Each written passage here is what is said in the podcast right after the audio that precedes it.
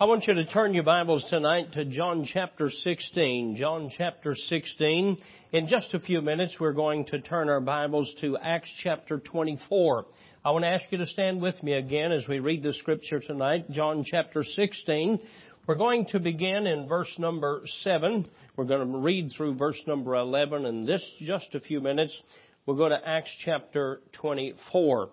I would ask you to do one thing for me in these next uh, 35 minutes, and that is I ask you, I ask you a favor for me personally, that you would simply give me your mind and just think with me as I ask you the question, what is the source of your convictions?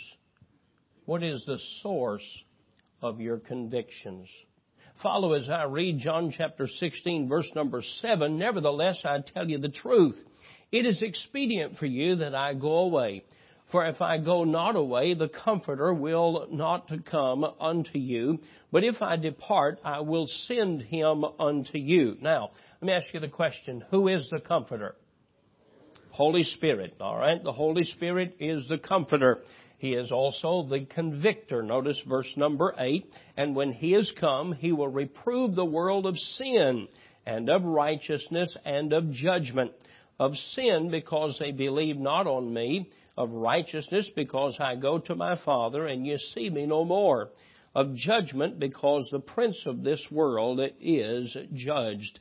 Heavenly Father, I pray that you'd help me as I preach tonight. I pray that I would be able to deliver this particular truth in a way that would challenge our thinking. And Lord, by the end of the message, we would determine the source of our convictions. And Lord, we would place them in the right place. We would put our source of conviction in the Word of God. I pray that you'd help me. Fill me with your Spirit. In Jesus' name I pray. Amen. You may be seated. There appears to be two main or types of convictions spoken of in the Word of God. I find a conviction of conscience.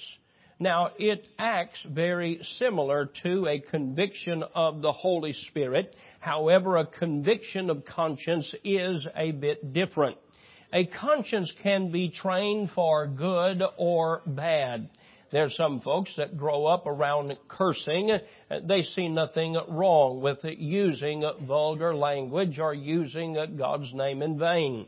There's some folks that grow up in a, a culture or grow up in an environment where their conscience is trained to be kind uh, to others. And there, there are so many ways we can train our conscience and most of the time we determine right or wrong by the training of our conscience. Conscience is affected by culture. Conscience is affected by trend. Uh, conscience is affected by what is popular at the moment. In Acts chapter 24, we have an example of a conviction that is a very strong conviction, and yet it appears to be a conviction of conscience. Would you take your Bibles and go to Acts chapter 24 and notice here that Paul is speaking to Felix and uh, he is uh, going to appeal uh, to Caesar. Uh, uh, Felix is a judge of a high authority. And the Bible says in verse number 24 of Acts chapter 24, and after certain days when Felix came with his wife Drusilla, which was a Jewess, he sent for Paul and heard him concerning the faith in Christ. Now you understand it has become a popular thing. It has become a well-known thing uh, that the gospel is being preached and many, many folks are being converted. In verse number 25, the Bible says, And as he reasoned of righteousness, of temperance, and of judgment uh, to come, Felix trembled and answered, Go thy way for this time. When I have a convenient season, I will call for thee. Now notice his behavior in the next verse.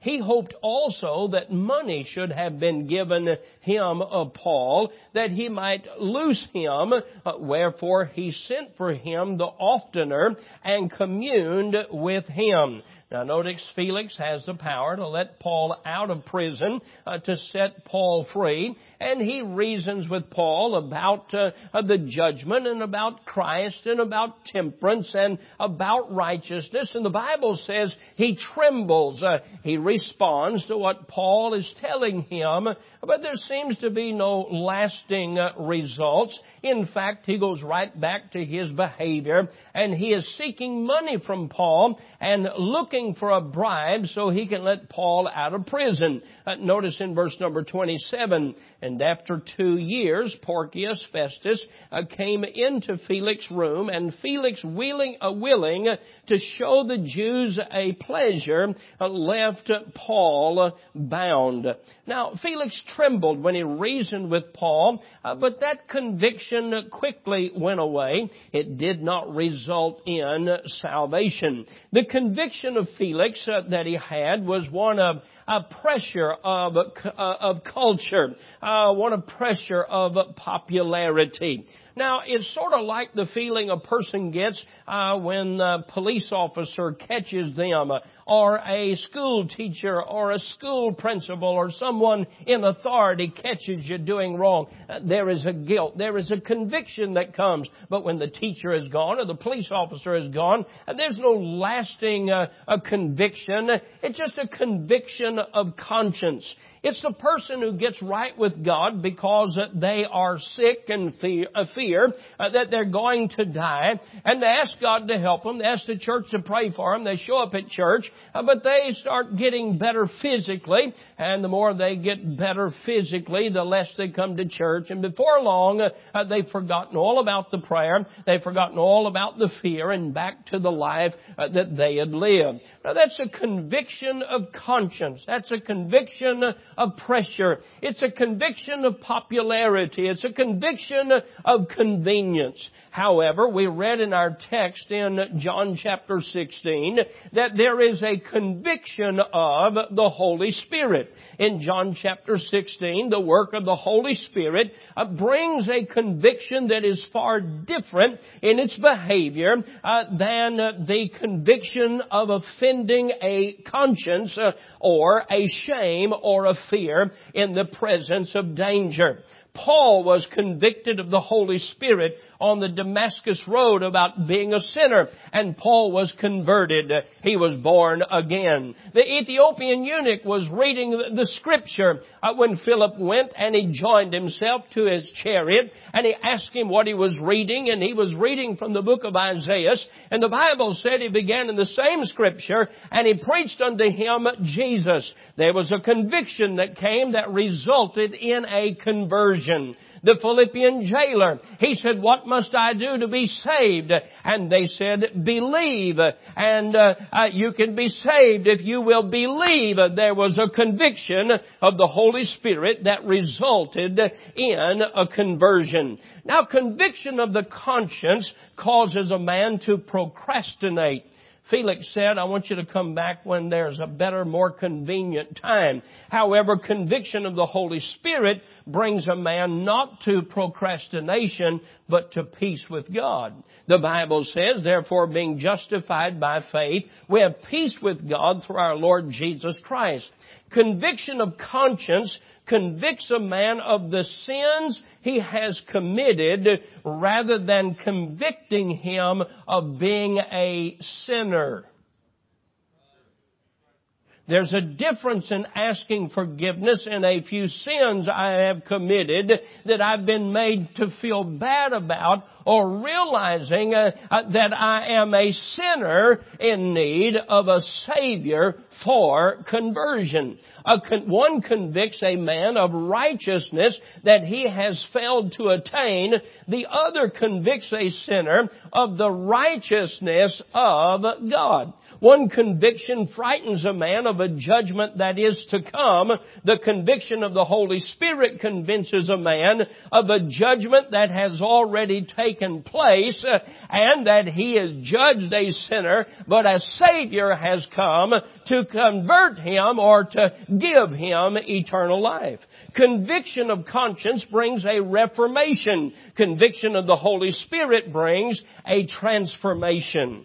In the days of the Lord Jesus, they hated Jesus uh, because of the truth that He gave and the conviction that He would give uh, because of their sin. And He would often show them the difference in their lives of religion and regeneration. In fact, He told a parable in Luke chapter 11 about an unclean spirit that had gone out of a man. Uh, the Bible says he walketh through dry places seeking rest and finding none, he saith, I will return unto my house which I, whence I came out. And when he cometh, he findeth it swept and garnished. Then goeth he and taketh to him seven other spirits more wicked than himself, and they enter in and dwell there. And the last state of that man is worse than the first. And the purpose of that parable that Jesus gave was, there are some of you that have religion, and you're working to clean up your life life. You want to clean it up in a way that is impressive to others,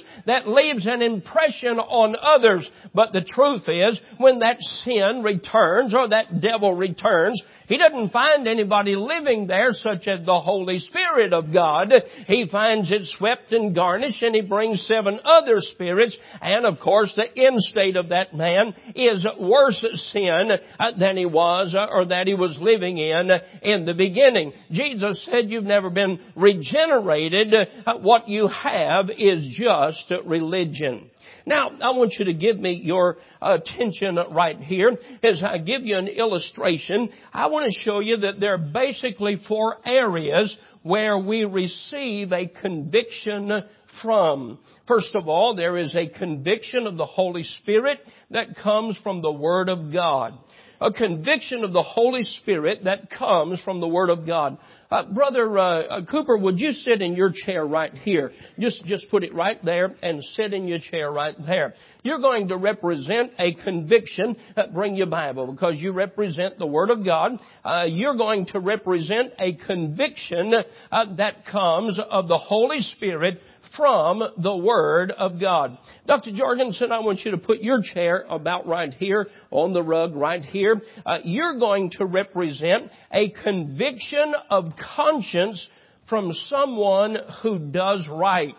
Now this is not a bad conviction, but it's not the best source of conviction. I'm going to show you a third one. That is a conviction of the conscience of someone that does wrong. Brother Young, I want you to put your seat right here, okay? I want you to put it right there. You are a representative of everything that's bad. Now scoot it right over here a little bit right there. Everything that's bad. Uh, you are a representative of a conviction or you put pressure on people uh, to do what is bad. Now there's a fourth chair and that is a fourth place, uh, area area of belief or conviction, and that represents uh, you and me. So any of us could sit in uh, this chair. We'll come back to this chair uh, in just a few minutes. Now, there are many today who have never paid attention to the source or motives of their convictions. You've never thought about why do I do what I do? You never thought, why do I get a short haircut? You never thought about why do I have a King James Bible? You never really thought about it. I mean, everybody in your group does it. Uh, why do I wear dress clothes to church? Why do I go out on visitation and soul winning? Why do I believe the gospel? Uh, why do I believe the doctrines uh, that I do? Why do I have the practices that I do uh, as a Christian? Why, you've never thought about where you got them. You never thought about where they are tonight. You just never thought about it. And everybody I see tonight, you're clean cut. You're a good looking bunch. Anybody that would come here would say, sure enough, that's a group of young fundamental teenagers right there. But the truth is, if we look at the statistics of this crowd 10 years ago what percentage of the folks that you think would have been here 10 years ago still have the same beliefs and practices they did 10 years ago? Would you say it'd be 95% still the same? Yes or no? No. Would you say it's 75% still the same? No. It may be down around 10, 15%, right? So if those statistics hold true, this crowd right here, about 10 to 15% in 10 years will still be doing what you're doing now. You'll still be clean cut. Uh, you'll still believe the King James Bible. You'll still be a part of soul winning and visitation. About 10, 15%. Now the reason being is most never even think about the source of their convictions. Let's talk about, first of all, the conviction of the Holy Spirit that comes from the Word of God. This is a conviction. I believe what I believe because the Bible says it. God has convicted me and I believe, first of all, that the Bible is the inerrant, infallible, impeccable Word of God. I believe that it is complete. I believe that His uh, inspired Word is alive in my King James Bible. You believe that? You believe that, and if I ask you why uh, you believe what you believe, some of you could give me a Bible verse that you believe you're saved by grace through faith. If I said to some of you, can you tell me why you should be a member of the local church? Uh, you could not give a, Bible answer, but that is the best answer. That is the best source of convictions, uh, the Word of God. Now my heart's desire and purpose of this sermon to get as many people as I can to move their source of convictions from, I just want to do what I want to do. You sign your Bible, Genesis 3, 5, and 6. When the devil said to Eve, you can just be a God to yourself. Be your own God. Some folks are going to follow the convictions or influences of the world. Right now, the majority of you are following, following the convictions of good people. What I'd like to do is to get you moved from one, two, three. I'd like to get you to move over here. Now, first of all, if I can just get you to think about it. Why do you do what you do? Why are you here? Why are we uh, singing the songs we are? Why are we a part of a preaching service? Now, first of all, we have the conviction of the Holy Spirit. Second of all, we have the conviction of conscience from someone who does right. This is simply copying someone because we think they are right. Now I want to tell you something. This is not a bad person. In fact, this is probably the person that that that in, uh, introduces all of us to the possibility of living with the conviction of the Holy Spirit and the Word of God. This may re- represent a spiritual dad and mom. This may represent Bible college president. This may represent your youth pastor.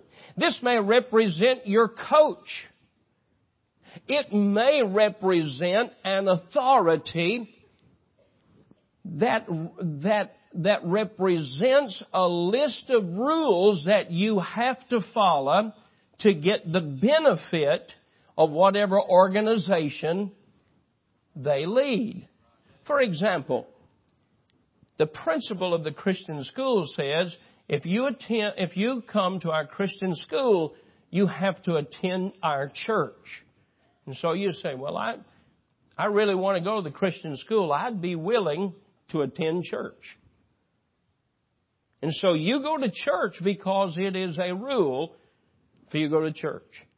And the principal says, now young man, you're going to have to keep a tapered haircut.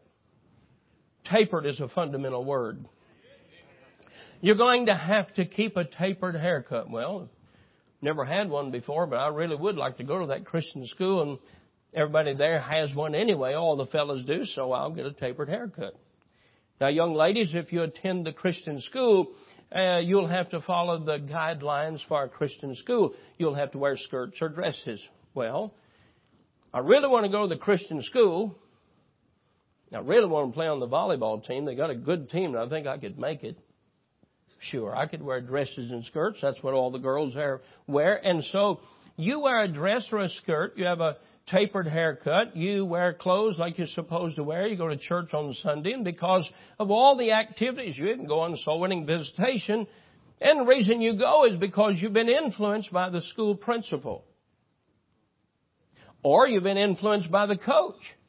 You want to play basketball. You want to play volleyball. By the way, if you wanted to be a New York Yankee, you might lack long hair, but if you're a Yankee, you can have it, or didn't used to be able to. Is that still the case today with the Yankees? You might like to wear a mustache, but if you want to be a Yankee, you have to shave the mustache. And so you don't shave the mustache because you don't like it. You shave the mustache because you want to be a Yankee. Do you follow me tonight? Do you follow me tonight? Yes or no? You follow me tonight. Now, there are many good people right here that influence our life. However, there are the folks that want to influence us for wrong. Uh, this is the crowd that Brother Davis talked about last night, all of them wrapped up in the ability of that cell phone. Uh, whether it's music, whether it's attitude, whatever it may be, a behavior that's promoted by Hollywood and the music industry. The lavish lifestyles uh, that live a lavish life to the full ripe age of 32. This is a crowd that tells people it's alright to live in adultery and use curse words and talk back to your parents and instead of putting your hand over your heart, taking the hat off your head and standing uh, in honor when the flag is raised, uh, uh, this crowd says, look, if you want to take a knee, take a knee. Stand up for what you believe. They don't know what they know, let alone what they believe. But they just want to be a punk. They just want to be a rebel. And this crowd right here, they'll cheer for you. They'll write about you in the newspaper and talk about the courage that you have to take a knee instead of standing. Now the rest of us red-blooded Americans would love to see that quarterback have his offensive line when the ball is snapped to just step out of the way one time. But this influence is out there, isn't it? Now I'm not ready to come to that crowd yet, and that's me. That's that's what I want to do, but but I'm not ready to talk about that there. I want to tell you how most folks get over there. Most folks live their life with this person. It may be the preacher, maybe a coach, maybe a school principal, maybe it's mom and dad, maybe it's grandma. Man, I got to do right. Grandma catch me listening to that, I'd be in trouble. Well, I wouldn't want to break. I wouldn't want to break grandma's heart. That'd break her heart if she knew I was smoking cigarettes. I no way I'd ever smoke a cigarette around grandma. This good person. But all of a sudden, this person's gone. Or, this person falls in sin. Or this person changes. And there you are. You're left hung out to dry. Your representative of convictions has changed. That preacher that used to preach the Word of God, he doesn't preach the Word of God anymore. In fact, they don't even have church on Wednesday night and they cancel church on Sunday night every opportunity they have and he lets his children dress different than he used to and he's changing and there you are. Boy, that's aggravating. That's frustrating. Here I am. I'm embarrassed that my preacher, he don't stand anymore. Why should I? My preacher, he doesn't, he doesn't dress like that anymore. Why should I? Well, the coach, he smokes now. What's wrong with me smoking? Well, the principal, he used to believe that. He goes to the movies now. Why can't I go to the movies? Now the truth is this person is constantly changing. They are getting older. Hey, we've talked about people this week. Most of you, you never met them. You've only heard their names. Many of you have been born since Dr. Hyles died. Do you know it was a sad day for me, not just when Dr. Howes died, but when the representative of many men of God, the representative of their convictions, died. Dr. Howell's not alive anymore, so if I want to use a little contemporary music, I'll use a little contemporary music. I'll change my service to three o'clock in the afternoon. I don't have to worry about Lee Roberson showing up and say seven o'clock, seven o'clock, Sunday night, seven o'clock. I was with Lee Roberson one night preaching in a conference and church started at six o'clock. His whole sermon was what was wrong with changing church to six o'clock. I felt so sorry for that pastor. I mean, I changed supper time to seven o'clock every night. Dr. Roberson's not here anymore. So we'll have church. We may not even have Sunday evening church. I remember that guy was a, man, he was a real soul winner. Every time he saw you, he'd ask you, have you won anybody to Christ lately? Whew. You know, I'm sort of glad he's old and senile now. Because I don't have that pressure to, to go soul winning anymore. Now here's what this person does. I'm tired. I'm tired of living to please people. I'm tired of, I'm tired. I've lived my whole life just trying to please people. I'll tell you what, I'm, I'm going to enjoy life for a while. I'm going to do what I want to do. And so they start looking for the subcultures that represent them. In fact, here's what they say when you talk to them on Saturday. Well, preacher, I'm looking for a church that, that fits me. I, am looking for a church that I'd like. I mean, I, I want to go to a youth department where the music I can enjoy. I, I want to go to a church that they don't fuss at you and yell at you all the time about what you wear, where you've been, and I mean, they don't mind if you date as a teenager. It doesn't. Hey, I want to, I want to do my own thing. And here's what they say. They say this. I'm not going to be a hypocrite anymore. Isn't it better to be honest. I used to not wear pants as a girl. I really didn't believe that. I did that to please the principal. I'm not living for the principal anymore. And it would be better for me to not be a hypocrite and just be who I am. Now you need to read Genesis chapter 3 again. Because what the devil did, he went to Eve in the Garden of Eden and he said, you don't have to believe God. You can be your own God. You can decide what is right and what is wrong. And when you say, I'm tired of being a hypocrite, I'm going to do my own thing, what you're saying is, God is not God anymore. I'm God. I'd be ashamed to call myself a Christian. So what's the answer? What is the answer? How do we keep this person from being disappointed by a coach, parents, grandparents, a pastor that has died or that has changed or that has gone into sin? How do we keep this person from feeling like that? Here's what we do. We decide we don't believe the Bible is the Word of God because the preacher said it was the Word of God. We believe the Bible is the Word of God because God said it was the Word of God. And let me tell you something. God's never going to change and His Word will never change. It is forever settled in heaven. He'll never let you down. He'll never fall. He'll never fail. He'll never change His standards or His belief. He is the truth. He is the same. He'll never change. Now, it's not a bad thing for you to do right because a youth pastor does right. That's not a bad thing. But you better grow up in the Lord and transfer what you believe why you believe it from your youth pastor to the source he gets it from. He gets it from the Word of God. In fact, as a pastor, I don't want you to follow me. I want you to follow who I'm following.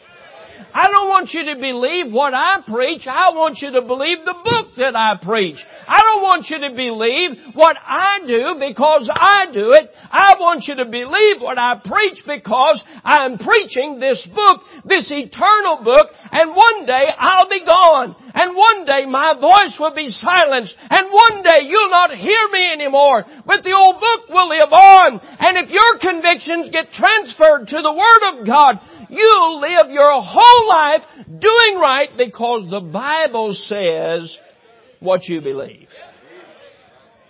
Now I want you to take your Bibles and I want you to go to Second Chronicles chapter 34. By the way, this crowd that's tired of being a hypocrite, this crowd that they, they, they threw away their skirts and their, and their culottes and they got their blue jeans on, I ain't a hypocrite no more. I'm gonna do what I wanna do. That's about the most miserable bunch I've ever seen. There's no joy. There's no happiness. There's no peace. There's no contentment because you can't satisfy yourself. You can only be happy doing what the Creator made you to do, and that's to bring honor and glory to Him. Now my dad didn't just believe what he believed. My dad would have died for his convictions. They don't need an arguing with him about what he believed. I mean, they, they don't need to, he, he wouldn't say, well, you present your side and I'll present mine. He already said God's side is right. If you want to be different, you can be wrong if you want to, but I believe the book. You wasn't going to get him to change anything. You wouldn't get him to change his convictions. You wouldn't get him to even his preferences he'd die for. If you didn't buy what you needed on Saturday, if you ran out of gas on Sunday, you'd walk home, but you wouldn't buy nothing on Sunday. That was what my dad's preference was. And that's what the rule was. You ain't playing ball on Sunday, son. They don't need to think about it. You're not going to play real ball, electronic ball. You ain't going to play no kind of ball. Sunday is God's day. And that's all we did is church stuff. We didn't buy nothing on Sunday. My dad cut my hair. I had two choices. Do you want bangs or don't you? Rest of it was the same. I, I mean, friend, he wasn't about to discuss it. He wasn't about to call it an opinion. I mean, he would fight. He would die for what he believed. And I'll tell you what I did. I loved my dad. And I did what he told me, not just because he told me, but because he was my hero and I loved him. But my dad was smart enough to say, son, I'm going to show you something. And he had in the back of his Bible, what was called the Articles of Faith. And it was every Bible doctrine. I could say Baptist doctrine because the Bible will make you Baptist. And he said, Son, I want you to read and memorize all these verses about the Holy Spirit. I want you to read and memorize all of these verses about the Bible being the Word of God. I want you to read and memorize all of these verses, maybe 6, 8, 10, 12 of those verses about why we're supposed to be separated from the world. And he would have me read and memorize those. You know why he did? Because he knew he wouldn't live forever. And he didn't want my conviction to be grounded in him. He wanted my conviction to be grounded in the Bible. So when my dad died, my convictions stayed the same. They weren't rooted in my father. They were rooted in the Word of God because he didn't point me to himself. He pointed me to where he got his convictions. Now go to 2 Chronicles chapter 34. If you're in 2 Chronicles 34, say amen. amen. Josiah was eight years old when he began to reign. And he reigned in Jerusalem one and thirty years.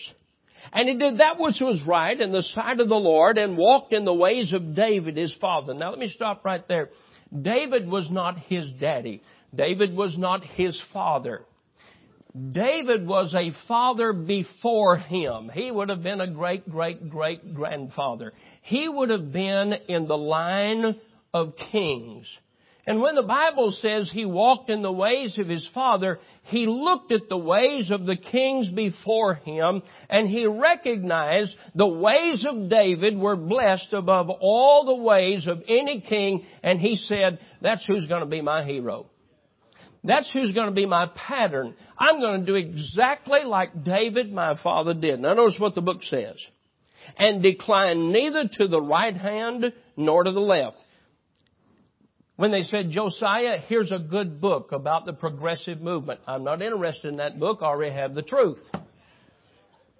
Here's how just a bit of contemporary music could help you. I'm not interested in that. I'm just following the ways of my father. If my daddy did it, I'm going to do it. If my father, King David, did it, I'm going to do it. If he didn't do it, I'm not going to do it. God blessed him and I'm going to follow him. Now notice what the Bible says here in verse number three. For in the eighth year of his reign, while he was yet young, he began to seek the God of David, his father.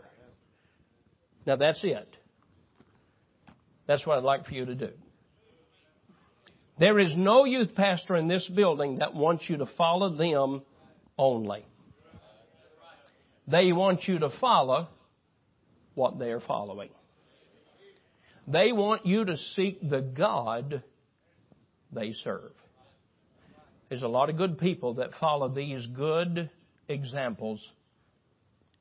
But by the time they're 16, 18, 20, 25 years old, they're mad and they're frustrated because they were let down.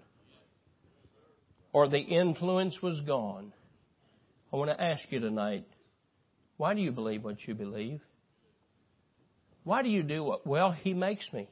I have to to play basketball. I have to. Can I tell you?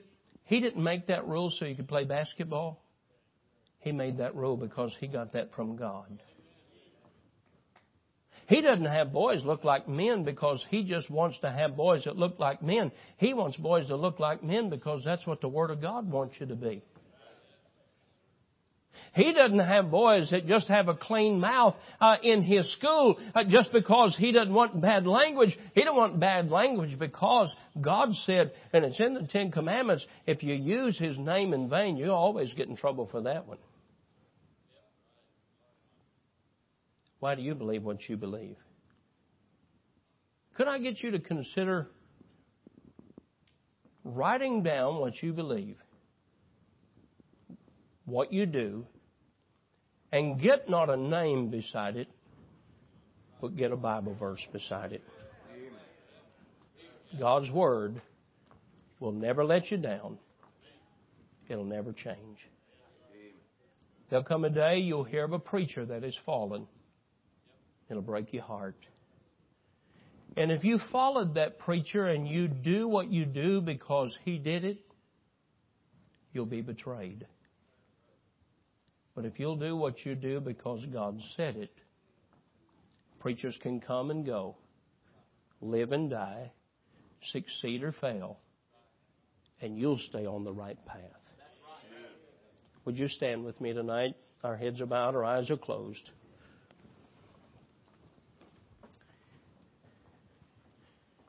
The ball has been passed to you tonight. Don't let the story of Jesus die. You've been asked to consider the source of why you believe what you believe. We're glad you're here and you're willing to be cooperative according to the rules. But we would like for you to see beyond the rule book and the good person that represents them and see that those are what God has for us to live by. Heavenly Father, please do a work in our invitation. I pray that nobody would come forward because somebody else does. But I pray that each young man, each young lady would say, I want to do right because it's right. I want to do right because God's Word says to do right. In Jesus' name, Amen.